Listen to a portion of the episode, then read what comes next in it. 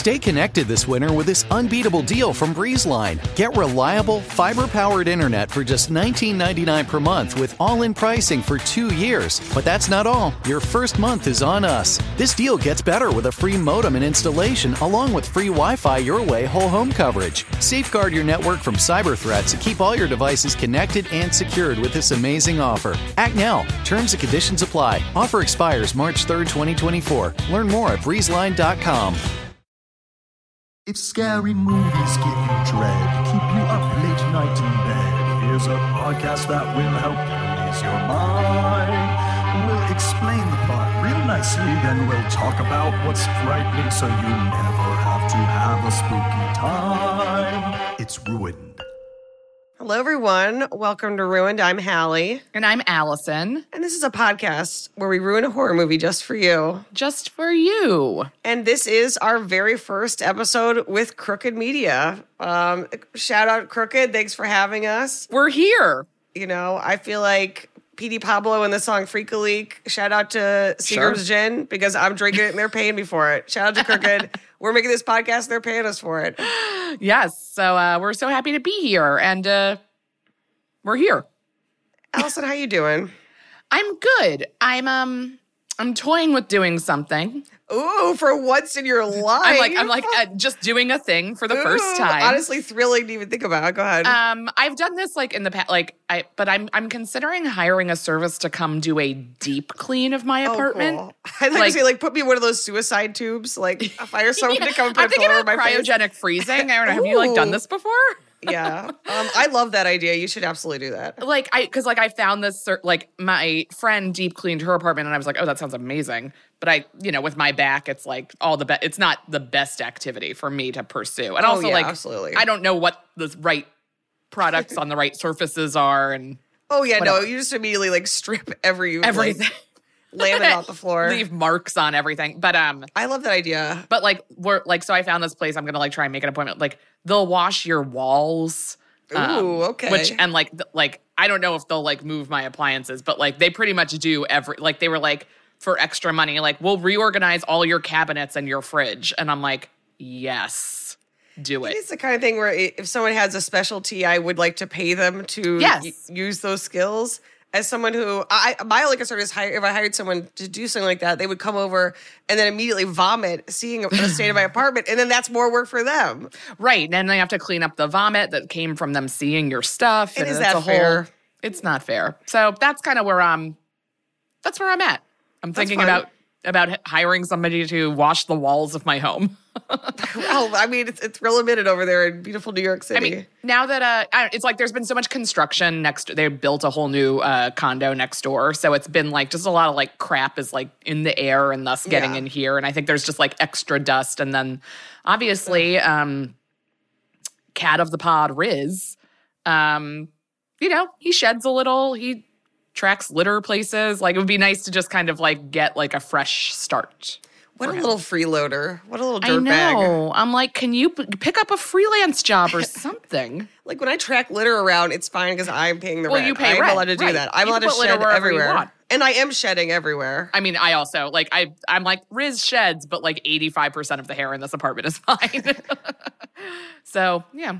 Uh how are you? Your hair looks great. Thank you. Um, I'm trying. I've said it before. I'm trying to grow it out. I don't know what the plan is. I'm good, but I had something happen last night that I was like, boy, these is it 2003, maybe 2003. Oh no, 2023. I was Um, like, are you going back in time 20 years? I mean, every day. Um, I went to a uh, it's sort of a it's uh, put on um, by this uh, organ- organizing bot festive body in LA called uh, Damn Good Dyke Nights, and it's like a night of dancing um, that is just indie, like 2006, 2012, 2012. Oh, hell yeah. Like That's so Mr. fun. Brightside, Yeah, like, yeah, yeah. so the fun. Killers, Franz Ferdinand. And yeah. you know, I think I'm just I'm entering a new era, Alison, because I did something I've never done before, which is literally take my shirt off and whip it whip my shirt around my head like a helicopter. and which I feel great about. That was really fun. And I also That's clear, I was not wearing a good bra. Like this was not also this is like obviously a queer space and other people had their shirts off. So it wasn't like, you know, it wasn't like I was at Cheesecake Factory like getting nuts. Like it was uh, uh, of the moment, it was of the vibe. But then I look over and there's someone taking photographs for the like to put it like, look at this cool thing we do every month. And I was like, please do not put my medical bra. Like I have like as some if you have if anyone listening has huge boobs, you know what I'm talking about, where like some of your bras look like they were issued by the state. Like they look like they were like they're like you know surgical or something. And so I'm wearing that. I have my unshaved armpits. I and this is like a new thing for uh, if you're a new listener here, if you're an old listener, truly an insane skin tag in my armpit that I like constantly forget. And then I'm like, if that is captured on film and put on Instagram, um, oh no, I can't hear you. I can't. I can't hear you. Can you hear me? Shit. Um. Well, dang. Okay, so the movie we are doing this week, everyone, it, this is a, an oft requested one. It is, of course, John Carpenter's They Live. Um, Yes. And had you heard of this film? Or do you have any familiarity with the film, Alison? I can't tell if I've heard of it before like the podcast. you know what I mean? Like I think like I've heard like we've definitely talked about it, but um I don't know if before this I really had heard about it. And it seems important to note that this is we're we're doing um a, a month of political um horror movies. As we've talked about, uh, I think every horror movie is political because it relates In to some way. hum- Unfortunately, I hate to say this, the personal is the political is the political. I don't want Oh, it to be, but here we are. Oh boy. Yeah. Um, Well, but this is a, a classic 1988. Um, it is a horror film in the sci-fi action genre. It's Yes. incredibly fun. Written and directed by John Carpenter. It's based on the 1963 short story Eight O'clock in the Morning by Ray Nelson, and it stars Roddy Piper, who is a wrestler. And uh, John Carpenter was inspired to cast him after seeing him at WrestleMania. And our other uh, lead is Keith David, who you will remember from The Thing, and Oh. is in a million movies. He's an incredible, sorry, incredible character actor. Um, I mean, he's in truly everything. Um, of course, I'm like looking I'm like Armageddon. There's something about Mary. Do you? I like uh, '90s movies were so all over the place. they I guess there was all and also like actors like yes, resumes were all over the place. Like like people, I feel like in the '90s, like you could be in an action Mm-hmm. movie and then like a big studio comedy and then the like a super serious like indie drama and then like a goofy sex horror and like they, the the same and it, everybody would be like, oh, of course you're in all those things. Whereas now I feel like people really are siloed into like these Yeah. different genres that they like really pl- like. I'm not going to see Florence Pugh in like a Marvel movie, um, mostly because I won't watch Marvel movies. Florence but Pugh was in a Marvel movie, so I'm going to go Oh, ahead really? and tell you. No, you don't know what you're talking about. Yeah, she was. well, in, I don't um, because I've never seen a Marvel movie. she is. I want to say she's in Black Widow. Is that one of the movies? Sorry, this is. Oh God, hang on. not our genre. Um, yeah, and it's like I don't dislike them. I simply will never pursue Yes. seeing any Marvel film. Does that make yeah, sense? Yeah. I have no like moral or artistic uh, issue with them. It's just kind of like not for me, and then Mm-hmm. it feels. It kind of feels like like there's too much to take on Mm-hmm. because they are all kind of connected. Absolutely. I, I definitely feel, and I sort of, I feel like this is the problem with these huge franchises, like as they balloon. I kind of feel that, like, I love Star Wars, you know, like I grew up with Star Wars. Um, I, you know, but now I feel like there are so many Star Wars TV shows. I simply, I, I'm gonna, I'm tapped out. I'm, I'm tapping back out. Similar to It's Marvel, too much. too, too many movies, but that's fine because if if you like them, then that If you that like makes it, there's so much for you. But Um, yeah, for us though, yeah, I do. I do like how you picked the one actress that I absolutely know. She was in Black Widow, and I guess she's in some upcoming movie named uh, Thunderbolts. Thunderbolts. Sure. We will never speak of this movie again. We have no um no connection to that whatsoever. Uh, but yeah, Keith David, phenomenal fucking actor. I absolutely love this movie. This is exactly what I wanted to see. And um, if you haven't listened to the pod before, we always like to have Alison watch the trailer for the film to get a little bit of the tone, a little bit of the flavor. Um, what did you think of the trailer for They Live, Alison? I mean, it really does have like everything you want. Like the tone is so like the line like I came here to chew bubble gum and kick ass and I'm all out of bubble gum like fuck, that's so good. It's so fucking good. It's so good. Just like to say bubble gum as like the cho- like the Yes. writing choice, but then like the trailer is a lot of it's like it's very conspiratorial. It's like they or this they like, and it's like that's a very fun setup because I'm just like, well, who are they? Exactly. It begs the question: Who are they? Who are they? Well, they live. so Um, we know that. Yes, they do. Uh, and we always like to take a baseline scary of uh, the the topic of scariness, where Alison is coming to the movie um, with how scary do you find the concept of, hidden alien overlords puppeting all of humanity? Oh, uh, extremely, but then also not because there are like um, people who Yes. think that that's reality, and it's you look and you're like, well, no. Um, but the idea of it is like a scary idea. Yeah, I think um unfortunately, you know, we've talked about this in pub before. We as humans tend to a um a fa- we have to sort of create a fable around something that is actually pretty simple. For example, I think of like the Illuminati. Um, it's like, oh, they're they're conspiring. No, no, it's just rich people. It's billionaires. They're they're not. Yeah. they're literally posting photos of themselves on their yachts right now. That's Right. not. It's not. They're not dress like dressing it up. We don't have to go the extra step or QAnon. You know, it's like, yeah, you don't have political power, and it does feel horrible. Does that mean that you know there's hidden Everyone's messages and aliens Trump's- and yeah. lizard people and and pedophile ra- like not really. I mean, I mean, I mean, there are pedophile rings. Unfor- I mean, like, Right. like, and then I feel like, unfortunately, it's because we can't focus on reality. We can't fix the things that are real. Yes. We just have to create these obsessive fairy tales about it. But that being said, this is a horror movie and it is an allegory. And what I love about They Live is it's taking like sort of it's just literalizing everything in a really Yes. fun sci-fi way where it's like this is not this is going to be easy for you to get, baby, and it's going to be very fun. oh, I love it. Um, and would you like to guess the twist in They Live? Guess the twist. Ooh, I'm gonna guess that somebody that we thought was human the whole time is actually an alien. Okay, great. I, I don't know who that's as much like I mean again the trailer is like fabulous and fun but I wouldn't say I have like a good sense of what's happening enough to guess like who's who and and what the real Right. surprise could be. But I do think like a, a reveal um, Yes. is in the mix. Is there like a like would you say that there's a real twist in this one? Yes, there is. Okay. I would say it's not like a, it's not a, a complete reveal, but there's definitely a, a moment where you're supposed to gasp toward the end.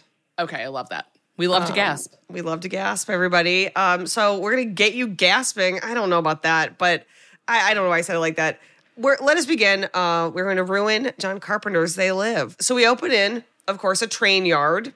Obviously. and we see um our our um, there's a lot of drifters and a lot of people credited as drifters i i feel like we don't use that term very often this is a very uh drifter based horror film um Sure. So of course we meet our our main drifter he's just credited as nada so i think he's supposed to be like you know he is he doesn't exist he's He you know he's he, He is is no nothing one. yeah he does have a, a pack though and he's arrived in a train yard and he has to cross through it. And I, I, went- my first question is, how long do you think you could survive in a train yard, Alison? Like, if you had to cross a train yard, how? how- 13 minutes? I, well, that's pretty good. pretty good. That's if I'm standing still for 12 of them. Um, I also said I feel like Nada would absolutely sweep you off your feet, not because you Roddy Piper's your type, because I'm like, okay, he's blonde, he doesn't have a place to live. Okay, I'm listening. Um, he's drifting. Uh, but Is uh, this taking place in like um I know this is from the late 80s, but like is it like current time or is it the future? It is uh it is current time. Okay. Um yeah, so he is he has arrived in Los Angeles um from parts unknown at uh, Sure. one point he references Cleveland. So he has come to us in, to LA as it exists in 1988, which unfortunately is pretty similar to how it exists now as we'll sort of get into it. Um he goes to the unemployment office and uh, you know files and he said I was just in Colorado. We lost 14 banks in one week. Of course. Oh, so this is in 2008. Right, exactly. Or this, I was like, oh, Silicon. Valley Bank. Right, where every time this happens, I once again have to ask, oh wait, what what is the banking system? Why why do we? I, I don't under, like. What? How? What do you mean? How? What did How do you lose a bank? So I guess based on that, I guess it could be the near future, but the lived reality of everyone is, Is its current time to the movie being made? yeah, it's not like it's set in the future. Unfortunately, the unemployment uh, office person tells him "We- there's nothing available right now. Um, and so he walks over into the city, and there's sort of a collection of men watching a street preacher. And the street preacher is sort of like hitting on the themes that a lot of street preachers hit on. They have taken the hearts and minds of our leaders. They have recruited the rich and the powerful, and they have blinded us to the truth. They're perched on top of us outside the limits of our sight. They are the owners of us. They have us, they control us. Then they cut we cut to Mount Rushmore, and there's a lot of really phenomenal cuts where it's like, mm, in case you didn't get it, we're going to literalize it at every Oh, point. okay. So it's just like hitting you over the head with the like line being drawn. Absolutely. I love that. Uh, I'm stupid. I need that. oh, absolutely. And that's what's so what I really enjoy about this movie is like it, it, you're not gonna it, this movie will not end. You'll think, huh, what? Ha- I don't know if I know what exactly happened. You're gonna get it. I like that.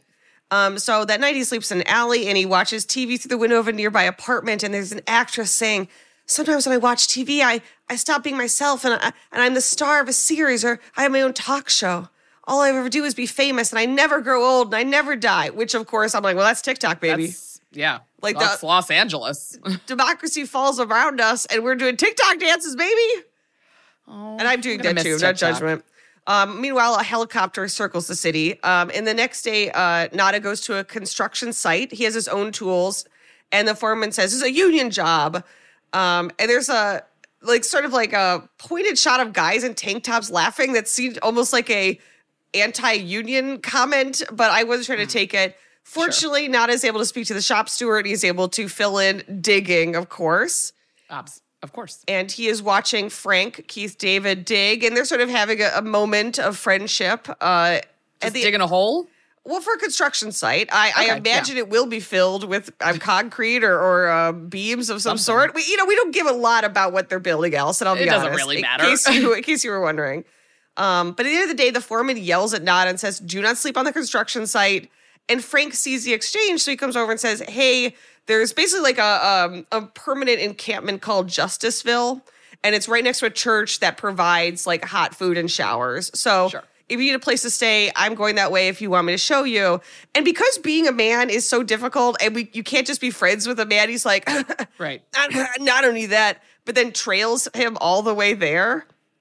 And Like they can't admit that they just want to go for a walk together and get something to eat. Like right, and like it's like, oh, I also live here, so w- if you would you like to know someone who lives here, we can be friends, you know. But Yeah. you know, again, they're feeling each other out, and Frank says, I, I don't like nobody follow me unless I know why. And now it says, and I don't join up with anybody until I see where he's going, and that's all you need to be friends. You know what I mean? When you're two guys just being dudes, they get to Justiceville, which again is like uh tents and sort of like temporary uh sheds in a vacant yeah. lot. Yeah. But there are families, there are children there, you know, there it's a pretty big, substantial area, which is LA. You know, we have a a huge unhoused population that the city is really committed to not like eh, helping in any uh, substantive way, um, seemingly.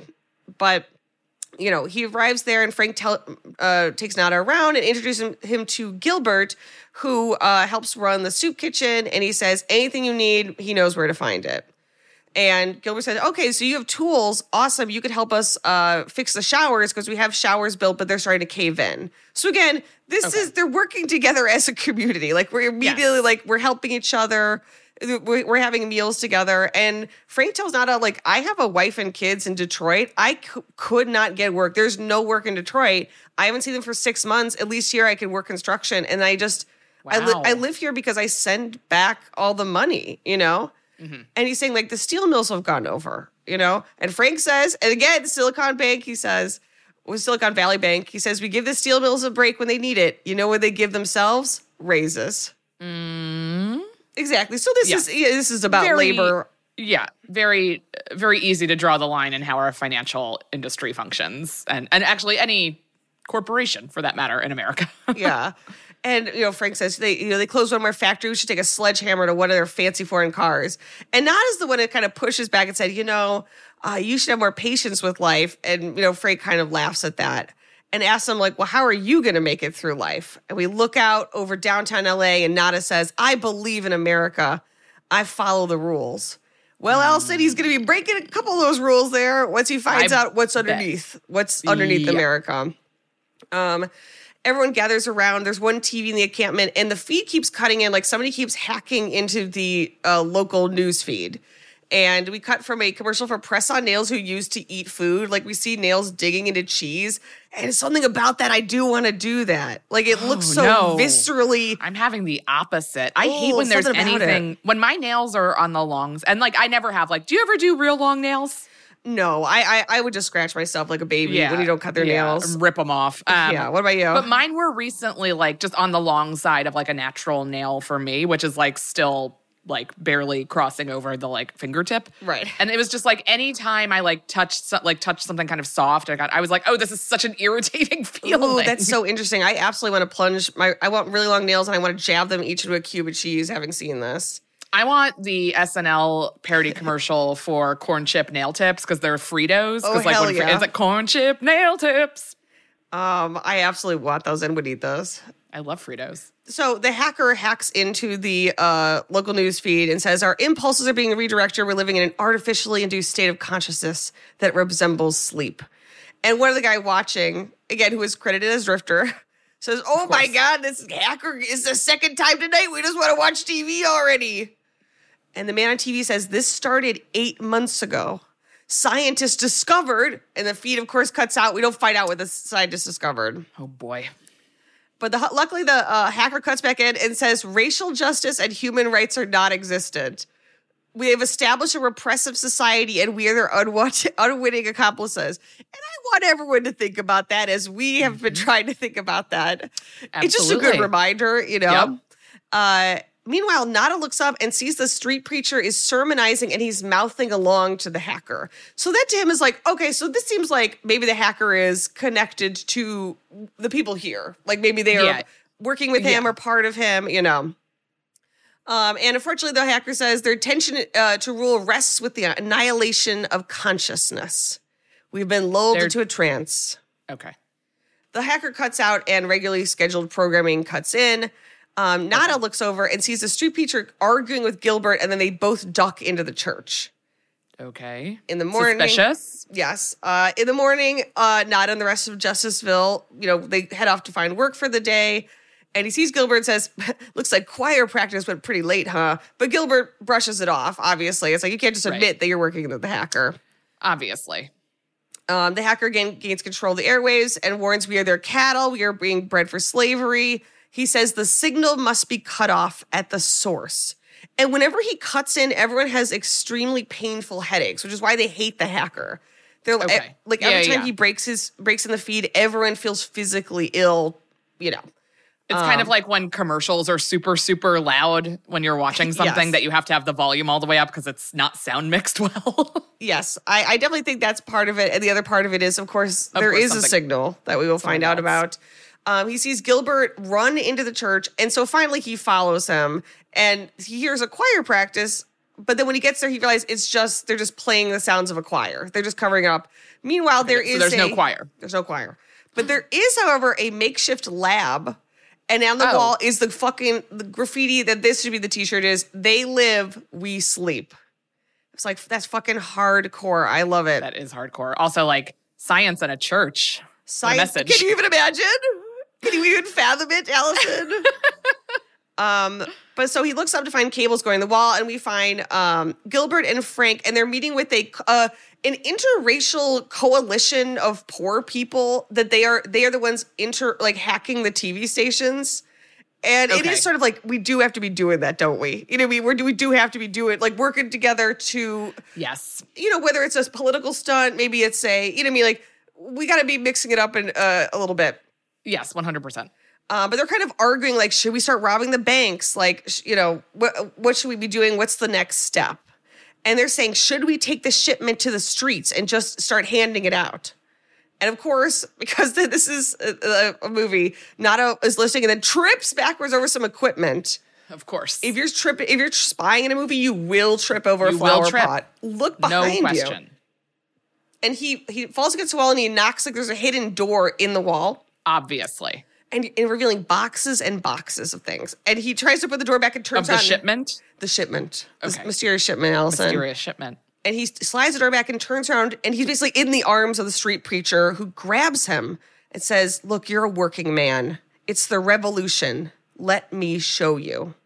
But not as too freaked out by the whole thing. He's like, I, I, I again, I believe in America. I don't want to have any part of this. Hmm. He runs out the door, and the preacher says, "The world may have blinded me," because that's why I realized that the preacher is blind. I didn't realize that Oh, okay. but the Lord has let me see. And Nada runs and runs as the helicopter circles the neighborhood. Gilbert runs out of the church and looks up with a pair of sunglasses on, Alison. Very special sunglasses. What do they look like? Like Ray Bans, like black Ray Bans. Like they look good. Everyone who Yeah. has them Oh, like yeah, they're yeah, yeah. a great look. Yeah. Um, and there are all these like whispers all over the encampment. Like I've been hearing some weird stuff about like uh, there's an epidemic of violence. Someone there's some cult up in Saint Anselmo. Like there's some world end of the world cult. cult. Like things are things are bad, and uh, but also like in a way that feels recognizable. Um, Frank watches Nada as and so they're all, everyone's like sort of aware of what's happening as this helicopter circles, you know, and Okay. Nada takes a pair of binoculars and starts monitoring the church. And the helicopter, I think, is supposed to indicate that the whoever whoever they are has been tipped off to the goings on at the church. So now they're surveying, surveilling Yes, so he's surveilling the church, Yes. and the church is being surveilled. So everyone's surveilling Right, each every- other. So much surveilling. Un- uh, finally, there's too much surveillance. So Gilbert and the other um, members of the revolution grab the boxes out of that secret door and start running them to cars. And they're like, "We got to get the fuck out of here." And Nada is interested, and Frank says, "Leave it alone." Like I, we were both working people. They're planning some big thing. I, I, I have a job. Like I plan on keeping it. I, I think, I think you should do the same. And he says, I'm walking a white line. And Nada says, The white line's in the middle of the road. That's the worst place to, place to drive. Wow. Okay, that's fair. Wow. That's absolutely fair. Um, Gilbert gets the street preacher, throws him in a car, and these other cars peel away right as the cops descend on the church and the encampment. Like they, by the skin of their teeth, they're able to get So they them. did make it out Well- of there with, well, f- for this moment. Yes, With unfortunately, the shipment. they have they have not Some? the full shipment. They have some. So and uh, the cops sleep out. They're surrounding the church. One of the camp members is credited as family man, and his daughter's family man's daughter. Um, everyone is terrified. So not only are the cops swarming the church, they literally bring a bulldozer and just bulldoze the encampment. Which is also something. I mean, not LA not exactly functions. in that way, but that is. I mean, like people's encampments are constantly being broken Always. up. Their stuff is thrown away. It, it's horrible, obviously.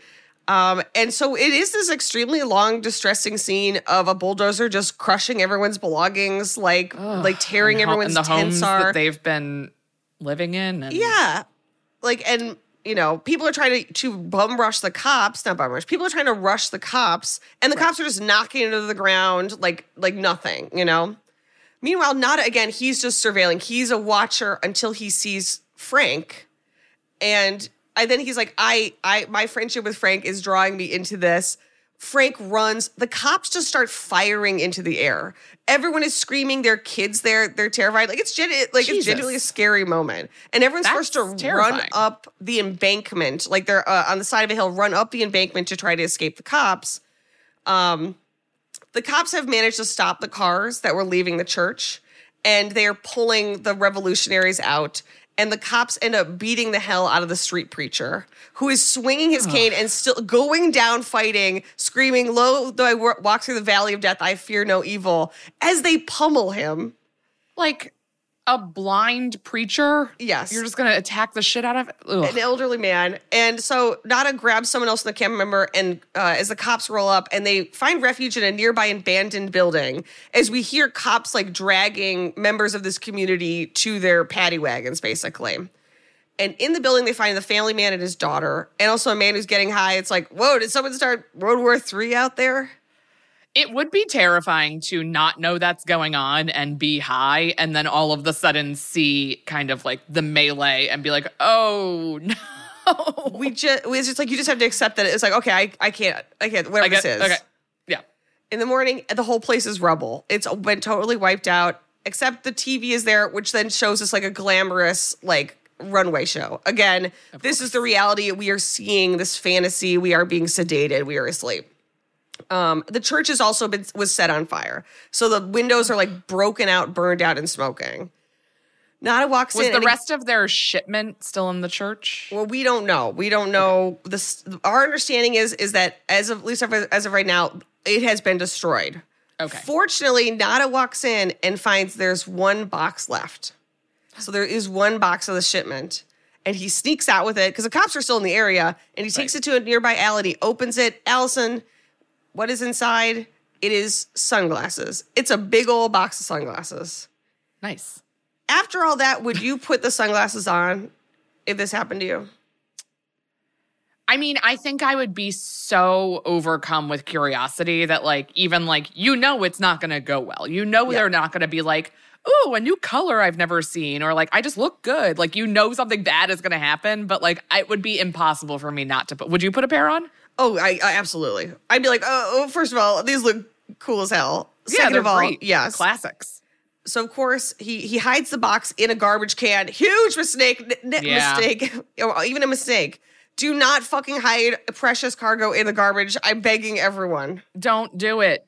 Um, he takes one pair and he walks around downtown Los Angeles and he puts the glasses on and he looks up. And this is a very iconic image, so I'm sure you have seen this before. He looks at the billboard for a computer company, and instead of the actual billboard, he sees it's a gray and white, uh, flat image, and it just says "Obey." Obey. On another billboard, we see a gorgeous woman reclining on a beach. It's it's for taking a vacation in the Caribbean. It says "Marry and reproduce." Whoo boy, that would hit me hard. I was like, That okay. hard to hear. and he, he pulls off the sunglasses, but of course, Allison, he knows the truth. Right. And And, he- course- once you know, Yeah, and there's like these incredible shots of Roddy uh, Piper like pulling the glasses off and looking shocked over and over again and putting it back on that I fucking love. Like, yeah, dude, it's still happening. It wasn't just the one thing you uh, looked at. I'm so sorry. the 80s and 90s were like filmmaking was heavy on um, sunglass acting. Yes, absolutely. you know you have uh this but then you also um like do a little i i guess this is audio but kind of like you know when a when a babe walks by and guys would kind oh, of like hell yeah. kind of tilt their glasses down to get a better look at her butt when she's rollerblading by like And it was just such gotta. a such a such a wardrobe prop It also implies that there's something about sunglasses that you wouldn't be able to see a butt. Uh, like, you have to be able to get the butt in the correct color to really Yes, appreciate it. yeah Also, if you're younger than us, stop. But also, look up on um, Saturday Live. There's an ad for Schmitts Gay, which oh is yeah saying, Schli- this is that's the perfect um encapsulation of what we're talking about yeah, just sort of like the idea of like, whoa. Um, and uh, I mean. I still think that like perhaps was homophobic at the time, and now as a queer person, I, I fully embrace it. That is a lot of ads at this point. Is Schmitts Gay? Yeah Um, so again, he's wandering around downtown, every and everything else, and so he's he. There's like a menswear sign that says "No independent thought." He looks over, and it's just like "Stay asleep," you know, consume, submit, and then above it all, conform. Right, and that's what I love. Like it's just making it so literal is really satisfying.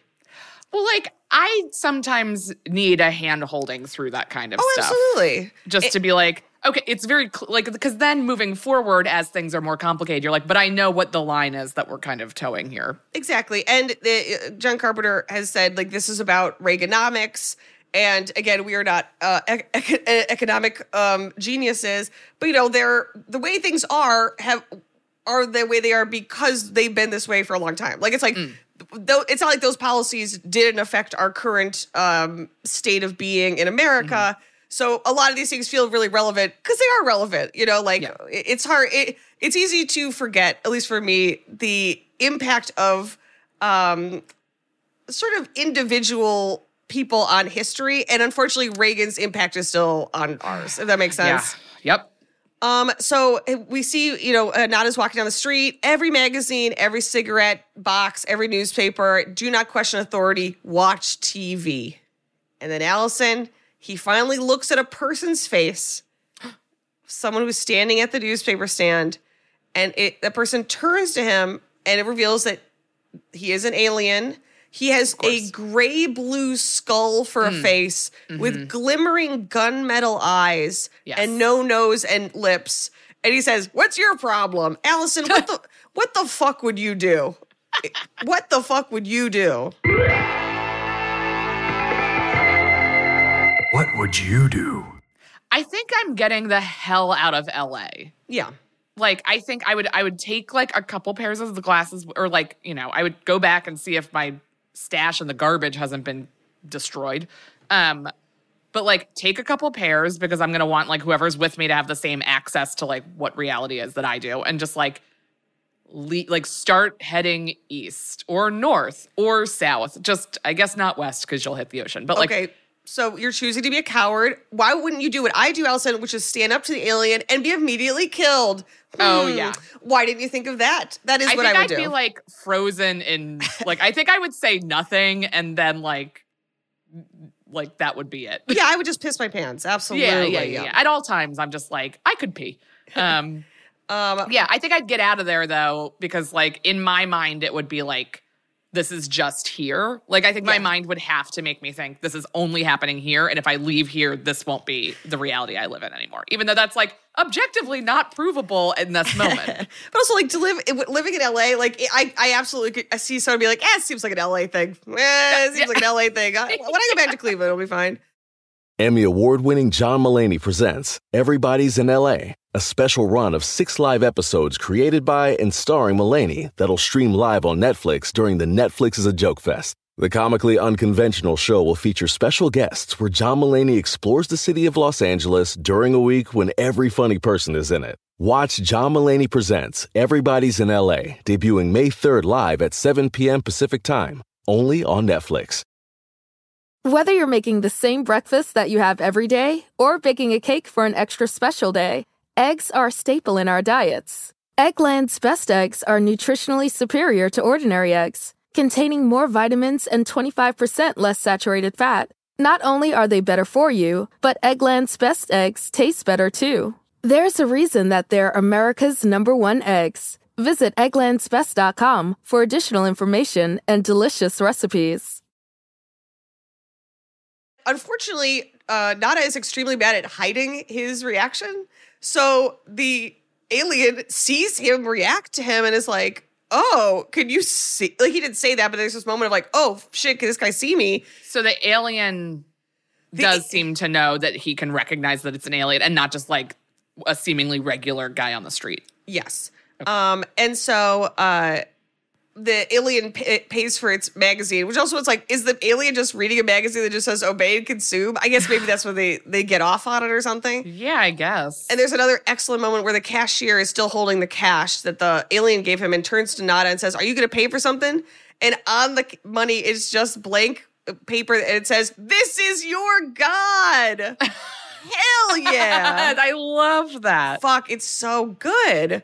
Um, and again, I think this is actually too like what is really hitting me about this movie is that eh, because of the internet, everything gets flattened. So I feel like sometimes you see people like not understanding certain elements of film or TV that are like, oh, intentionally like a little more obscure. And this is like, do you fucking get it, you fucking idiots? I love it. Money it. is your god. Capitalism is your religion. That's what we're talking. Like it's just Yeah. so. I love it. I love it. I want everything to be this clear. And again, please listen to our podcast so we will be paid money because it is our God. I'm sorry. I wish Money it is wasn't. is our god. Ruined is our heaven. Yep. Um, and heaven is under the ocean, and Allison will Yeah. date uh, Jesus when she dies. Yes. Um, Those things all make sense. a nice Jewish man.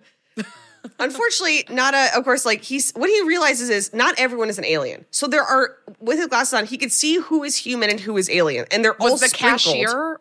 The cashier was a regular human man, Okay. and so um, he staggers into a grocery store. And again, it's like a lot of this is like just him being in different situations, be like, oh no, the aliens are also here. and of course, there's this excellent um, shot. He stumbles into the grocery store, and we see a politician alien in front of a huge sign that says "Obey," which I get. I feel like is such an iconic image at this point. Yes. And the alien said, "The feeling is definitely there. It's a new morning in America, fresh, vital. We're optimistic."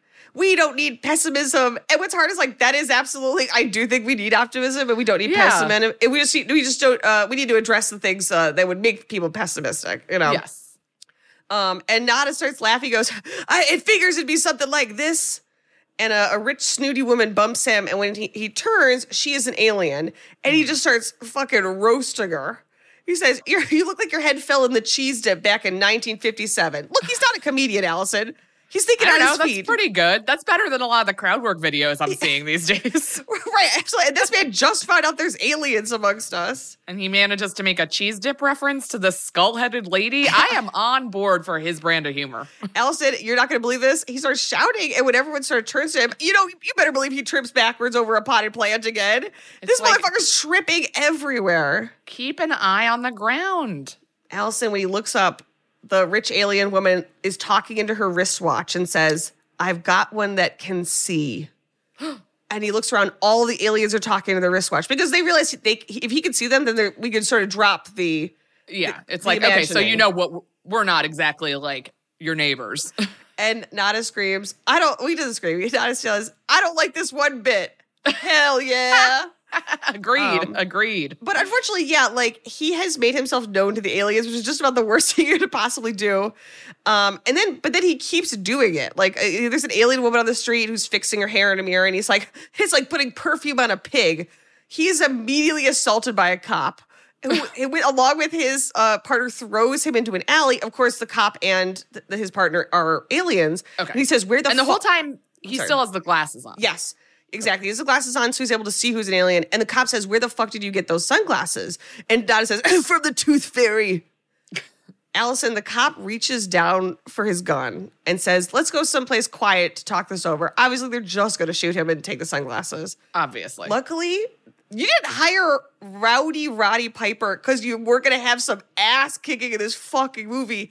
So he's like, I could do that, or and then he just fucking punches both cops out, and he grabs one of their guns, and when they both try to get up, he just shoots both of them. wow. He grabs out of their cruiser, which they is like blocking the alley. He grabs a shotgun and a fucking bandolier of bullets, Wow. and he heads also, to a like, bank. Wild that that would just be in there.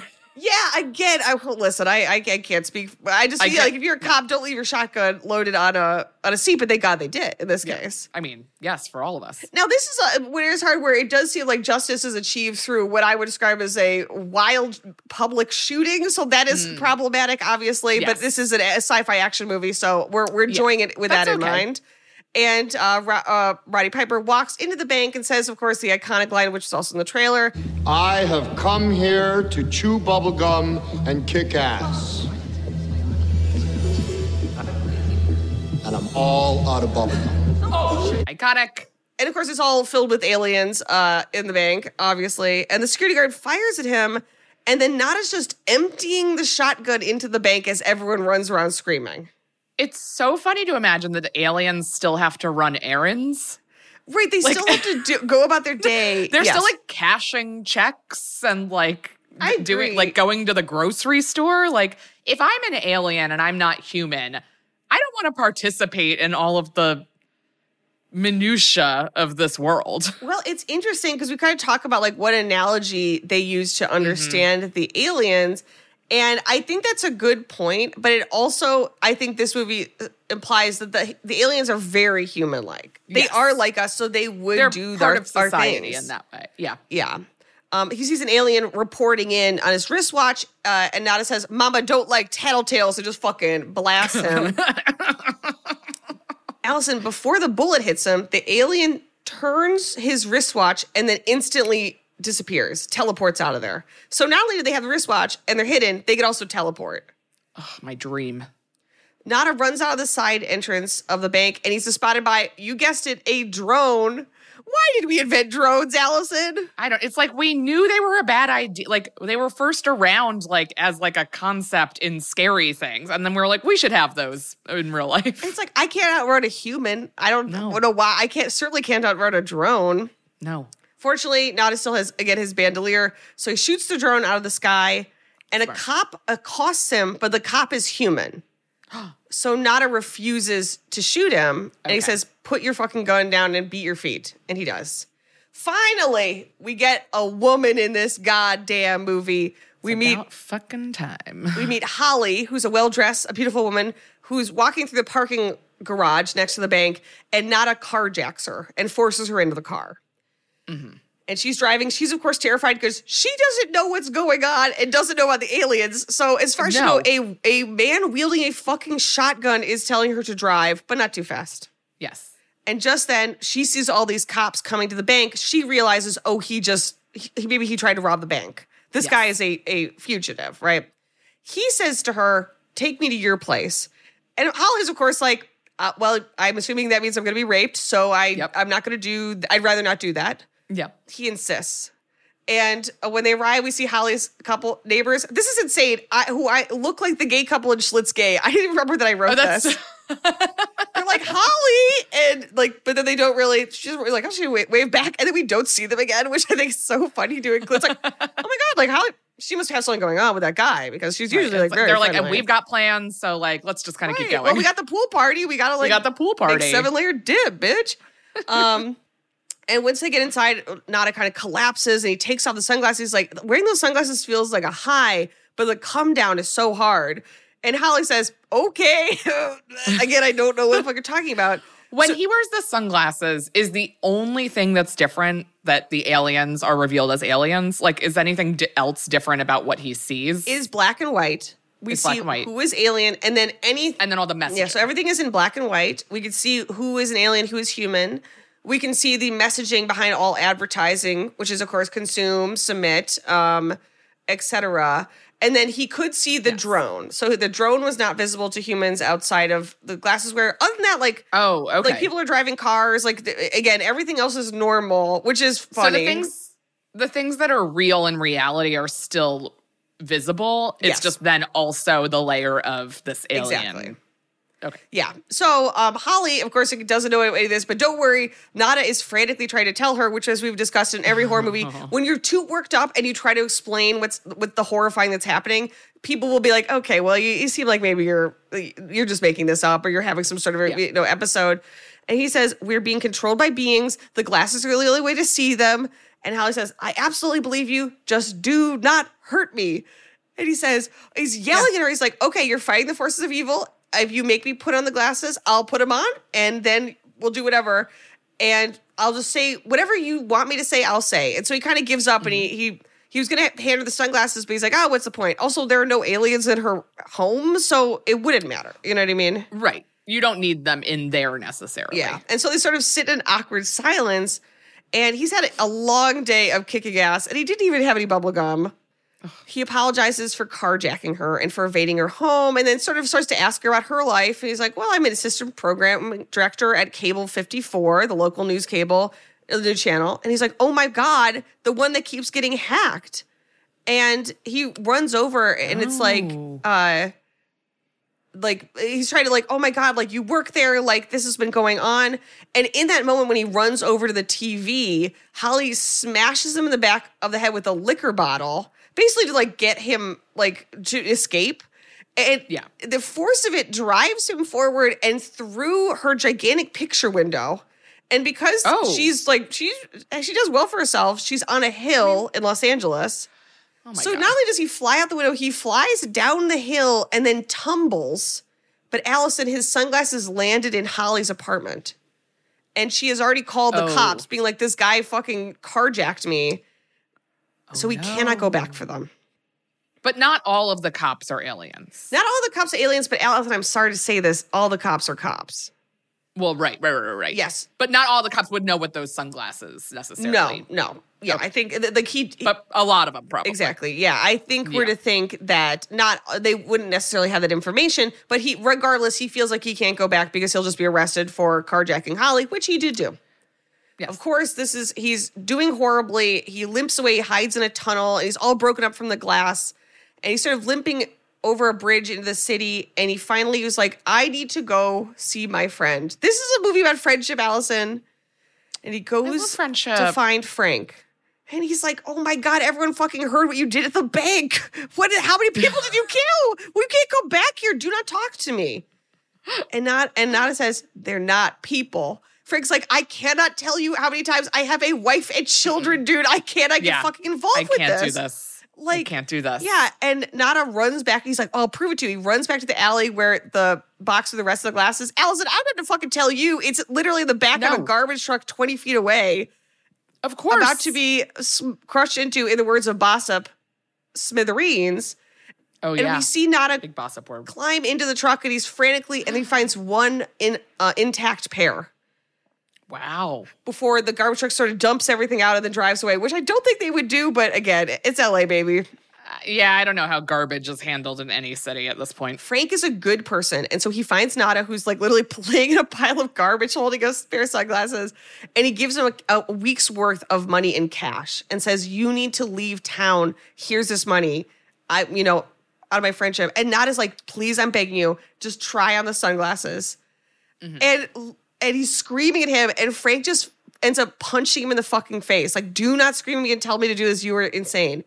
Allison, Yeah, I get that. They proceed to have the longest, slowest, most decadent fist fight you're ever gonna see in a movie. Oh, I was hoping you were going to say kids. I wish I Um, believe me you know that's why I wanted this to end. Obviously. And they are just creaming each other, but they're also like in a way that it feels realistic, which they keep taking breaks to catch their breath. I do I do feel like a lot of fighting in movies is not quite accurate. Yes. When when everything else in the movie feels like it's very accurate sometimes like and then it's just like oh suddenly you're both like incredible athletes. Right, exactly. You're both John Wick, even though it's like you were just guys who work at a construction site. Like there's there's no reason. So this is like Right. heavy I pick up a box and I'm like, well, that's it for the day. And again, like you are not having a wrestler in this movie without a fucking f- No, fall you down fight. Physicality. The scene is five minutes and 20 seconds long. that's so And allegedly, again, based on uh, Wikipedia, they um st- it's sort of like they staged parts of it, which is what they do with wrestling. It's like they stage like the, they they planned out the face shots and the groin shots so nobody gets hurt.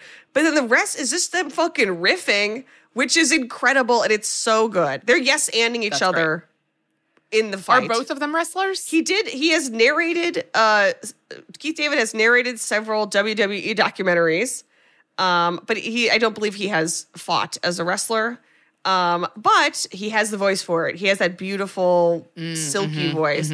Um, so they're just kicking each other's ass slowly, kind of lovingly. Finally, Nada collapses on the ground. He cannot fight anymore, and Frank puts the sunglasses on the, his chest and says, "Fuck you."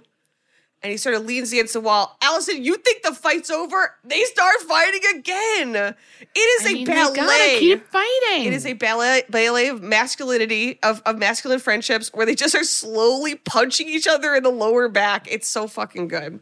Finally, Nada is able to force the glasses onto Frank's face and force his head to look into the street. They immediately see two aliens who then Obviously. see them and see uh Frank's reaction, and then they immediately call it in on their wristwatches. It's like, well, you should have told him about the wrist. Like, you didn't even Right. give him some You're like, information. Don't be obvious because they're immediately gonna like Yeah. figure us out. So Frank is. But it's like, how do you Yeah. even like tell somebody like, hey, just a heads up, you're gonna put these sunglasses on, and suddenly some of the people in town are gonna be aliens, and you're gonna see a bunch of weird messages in black and white. So just like be chill about that. Absolutely. Meanwhile, overhead, a flying saucer hovers. And that tells me you're not the first son of a bitch to wake up out of their dream. Allison, I gotta ask, who will survive? Who will survive? So who are we working with? Okay, we have uh Nada, we have Frank, we have Holly. I think that's that's I mean, those, those are And our people I'm, of I'm main assuming there is a body count of of characters that we don't really know that are that is coming. Yeah, Um, some aliens and such. absolutely. I'm gonna guess that Frank dies, but Holly and Nada are alive at the end, okay. and that maybe Frank isn't who he seems. Ooh, okay. I like that. Yeah, the, Just a guess. I don't know. just a guess. I, I agree because it is establishing him as the one trusted friend. and like he just like the continual like I'm a family man. I have a family. They're Uh-huh. in Detroit. Like it's like okay, well, prove it. Emmy award winning John Mulaney presents Everybody's in LA, a special run of six live episodes created by and starring Mulaney that'll stream live on Netflix during the Netflix is a Joke Fest. The comically unconventional show will feature special guests where John Mulaney explores the city of Los Angeles during a week when every funny person is in it. Watch John Mulaney Presents Everybody's in LA, debuting May 3rd live at 7 p.m. Pacific Time, only on Netflix. Whether you're making the same breakfast that you have every day or baking a cake for an extra special day, eggs are a staple in our diets. Eggland's best eggs are nutritionally superior to ordinary eggs, containing more vitamins and 25% less saturated fat. Not only are they better for you, but Eggland's best eggs taste better too. There's a reason that they're America's number one eggs. Visit egglandsbest.com for additional information and delicious recipes. Nada tells Frank, life's a bitch, and she's back in heat. A mantra if I ever heard one. um, and the best part is like now that they know it's like, so then what do we do? What they do, Allison, and that's why I was like, oh, I this there is some element of it where you wanting them to kiss. There is there a little bit of that. They end up holding up at a seedy motel, and I love that they both they roll up covered in blood from kicking each other's ass. Both wearing sunglasses, and Frank says, "We'd like a room," and the guy's like, "I bet you would." You've been working up an appetite, it looks like, gentlemen. And they get inside, they take off their sunglasses, and not a joke's eight love grand. And in my remake of this film, this is where they would make love, and it would be five minutes and 20 seconds to balance out the fighting. Okay. Mm-hmm. And he warns Frank, you know, like don't wear the glasses for too long. It, it starts to feel like there's a knife turning in your skull. Like you you you feel horrible. And Frank starts asking the relevant questions like, where are they from? What are they? How what, what are we talking Are these just about? like from Sunglass Hut? Like, where did you get these? And then he's asking that of the aliens. How long have they been here? Like, what? What Right. are they human? Like, I don't understand. And Nada says, "I'll tell you what, they're not from Cleveland." And they kind of like Oh. yell at each other, and he says, "Uh, "We can't be the only people who have seen them." It's like, yeah, obviously everyone at the fucking church knows about that.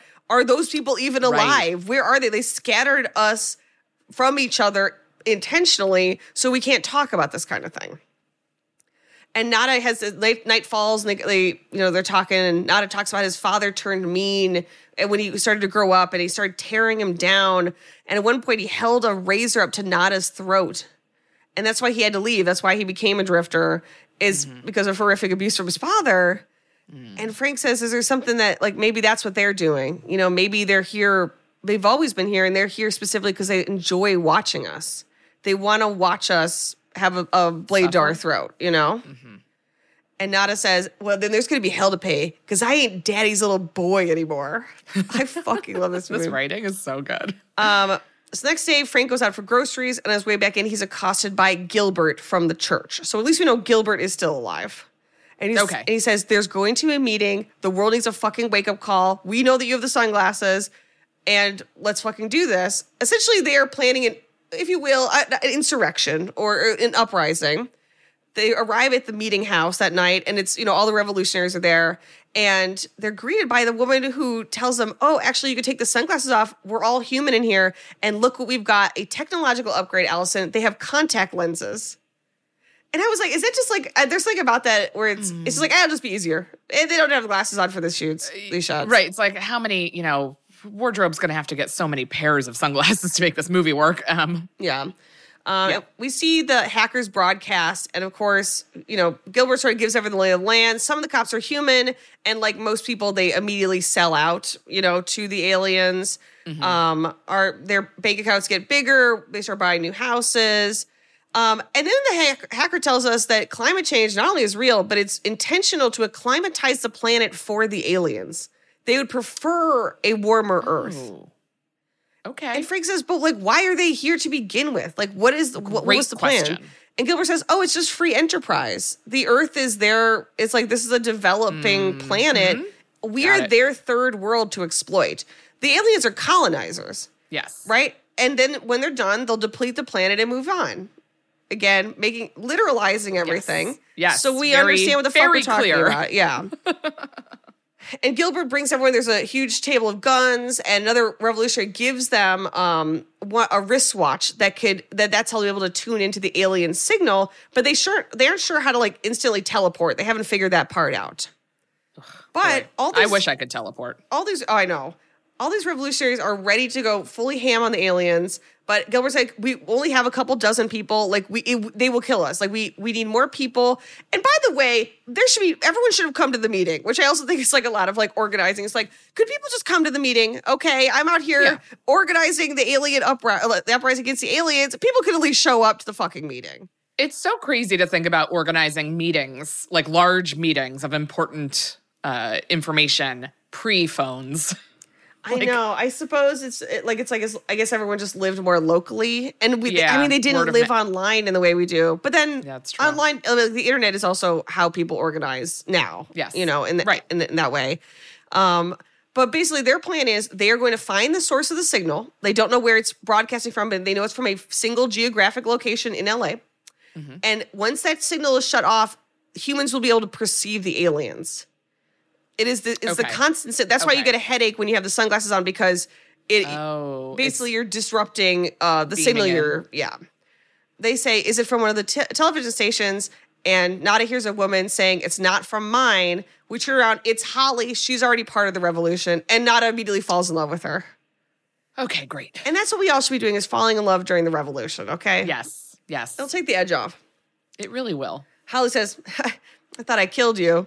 And Nada says, I thought you did too. And she starts to apologize. And then um, the wall fucking explodes in. It's the fucking Oh, God. cops. There's a raid. Obviously, They're just shooting into the building. Gilbert is shot. The family man is slaughtered. Ba- Holly barely makes it out along with Frank and Nada. It is a firefight between the revolutionaries and the cops. And in the melee, Holly gets separated, but Nada is desperate to find her. Mm-hmm. And Frank's like, just stay put. And he starts to figure out how to get the re- wristwatch working as they're hiding in an alley. Mm-hmm. And while he's futzing with it, finally it opens a portal, which sort of looks like a glowing purple manhole in the ground. nice. And this is like when Wiley Wiley Coyote paints like a oh sorry yeah he like paints When a tunnel. Roadrunner paints, Well, I think the Wiley Coyote paints, and then the Roadrunner can go through it. Right, but then he, He cannot. hitting the side of the mountain. And this is a wily Coyote situation. Alison, would you jump into the portal, the alien portal to ports to parts unknown? Would you do it? How close is the gunfire to me? Pretty gosh darn close. like I feel like that's the motivating factor for me. Not like, ooh, a portal, but like, I don't know, I'm about to get shot. You may as well give it a whirl. yeah. So I'd probably I don't know. I th- I wouldn't be the first one to jump in, but if somebody else did, I probably would. I would realistically hesitate and then just be shot, and my body would fall through. And of course, So I would have wasted the opportunity. yes, I'd be a corpse floating through uh, several planes of existence. So they leap into the portal and they drop into the hallway of an underground uh, bunker, which is part of an underground headquarters for the aliens. So we see them sneaking through the tunnels, and there's all these guards everywhere.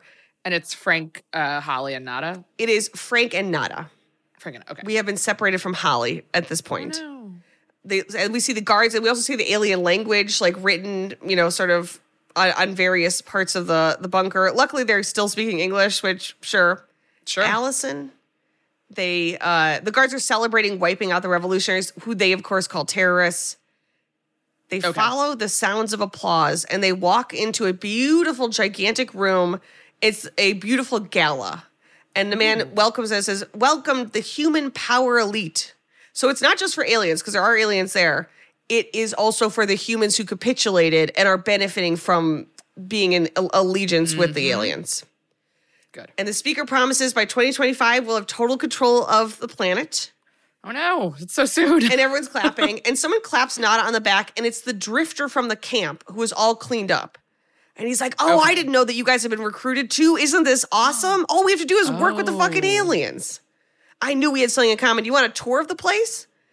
And he takes them, and there's this incredible walks in the hallway and says, Look, basically, this is like our the port, I guess okay. and it is ju- is a what looks like a matte painting of space and then people step into sort of a star trek teleporter with their luggage so they literally have suitcases getting into it Having a suitcase is so funny. and then they are beamed into space then alison he takes them to the signal room where the signal is being pumped out it is cable 54 news where holly works it is through the news channel And Nada's like, whoa, I'm so glad that we're working with the aliens now. Anyways, can we go inside? I've actually never seen a TV studio. And the, the guard's like, come on, we're not gonna let anyone in there. Do you have auth- your authorization cards? And he and Frank says, yeah, they're right here. And they just fucking start blowing the guards away. Yes. Just absolutely Yes. just firing at all these aliens. Um, and the, the, the drifter's like, please don't hurt me. The signal is coming from the roof. And then he monologues. He's like, look, there's no countries anymore. There's no good guys. They run everything. Like, we could have it really good if we just help them. What's the threat? We all sell out every day. Might as well be on the winning team.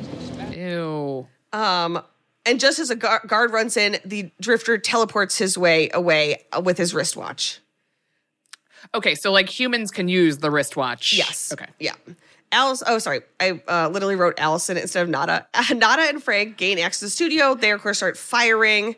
Meanwhile, Nada is still trying to find Holly. Like, he's like, I, I, basically, like, in the melee, I, I don't know where she is, you know? Mm-hmm. And, but if she works here, then it makes sense that she would be here. So they're rounding the mm-hmm. corner. They're asking the terrified staff members how to get to the roof. And Nada's like, also, have you seen Holly? She's the associate producer. Is she down here, maybe? but they're confronted again by armed guards having to mow them all down and then finally they find holly just standing in a hallway it's like okay well it was convenient thank Yeah, god you're here We found you.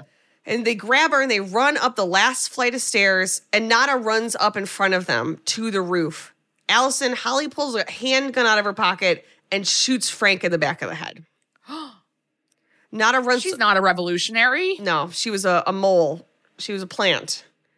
And Nada runs over to shoot the satellite disc, which again, like that, I guess that is what I would do. I don't know how you dismantle a satellite signal. No, so I would just start firing at the most high tech stuff I can find near me.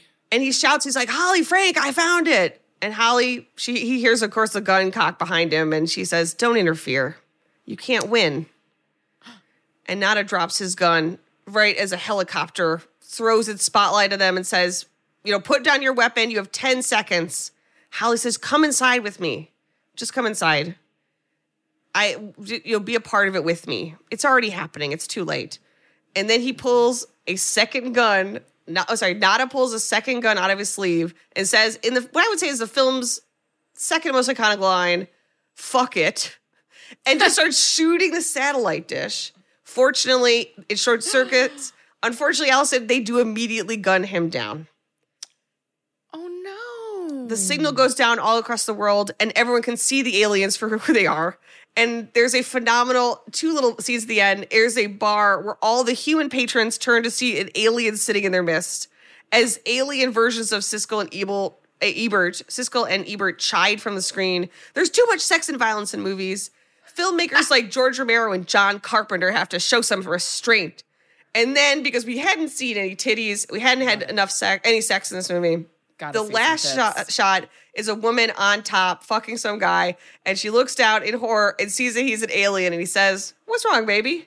They live. Does she kill him or do we just see like that and then we go out? You know, I I don't know. I I think probably she just jumps off and runs out. If I had to guess. Yeah. But I think we're to think at least the, the humans will now be enabled to have to do an uprising. yes. hopefully or will we just Yeah. be like okay well i guess this is already happening which is kind of more of our And the Speed. understanding is that this was happening globally. yes yeah so this happened this is happening everywhere um alison what are some fatal mistakes you think some people may have made in uh they live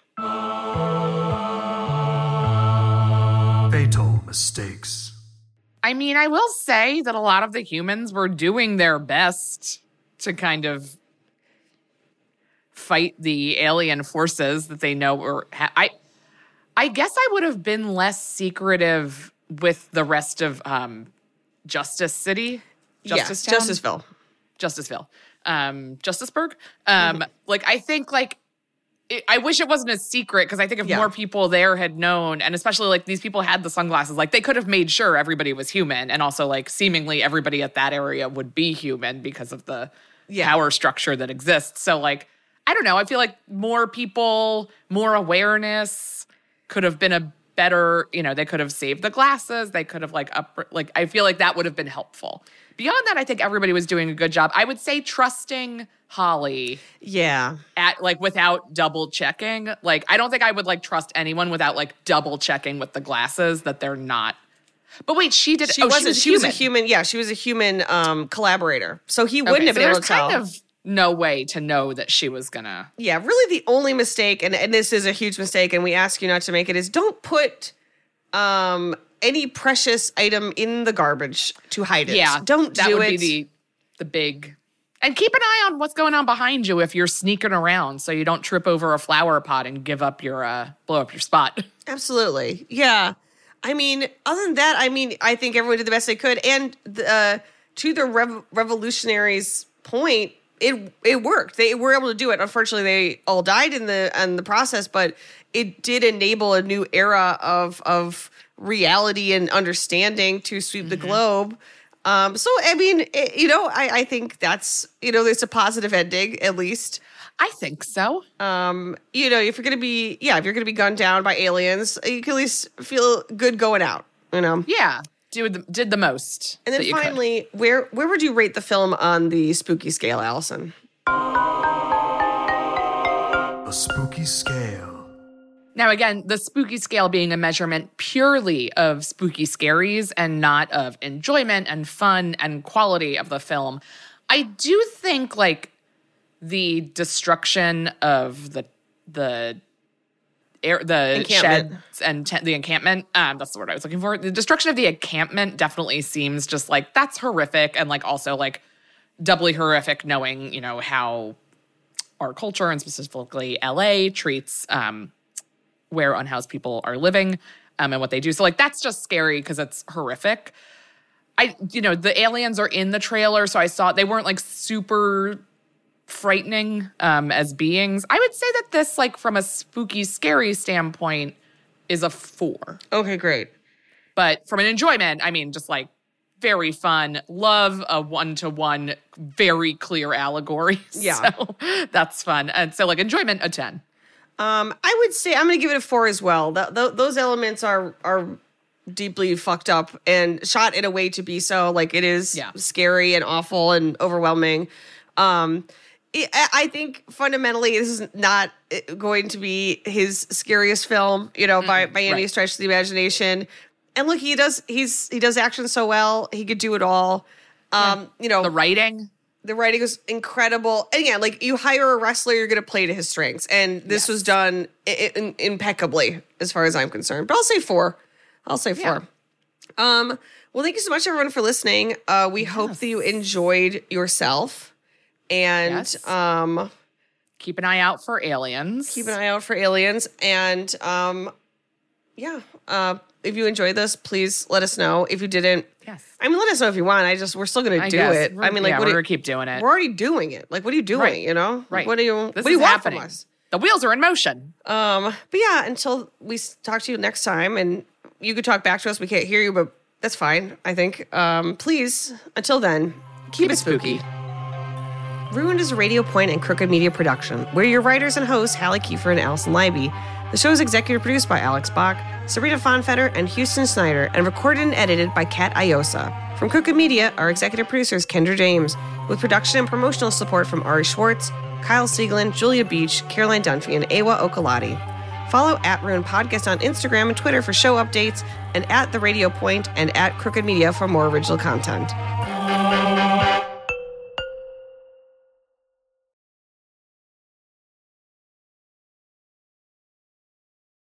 Whether you're making the same breakfast that you have every day or baking a cake for an extra special day, eggs are a staple in our diets. Eggland's best eggs are nutritionally superior to ordinary eggs, containing more vitamins and 25% less saturated fat. Not only are they better for you, but Eggland's best eggs taste better too. There's a reason that they're America's number one eggs. Visit egglandsbest.com for additional information and delicious recipes.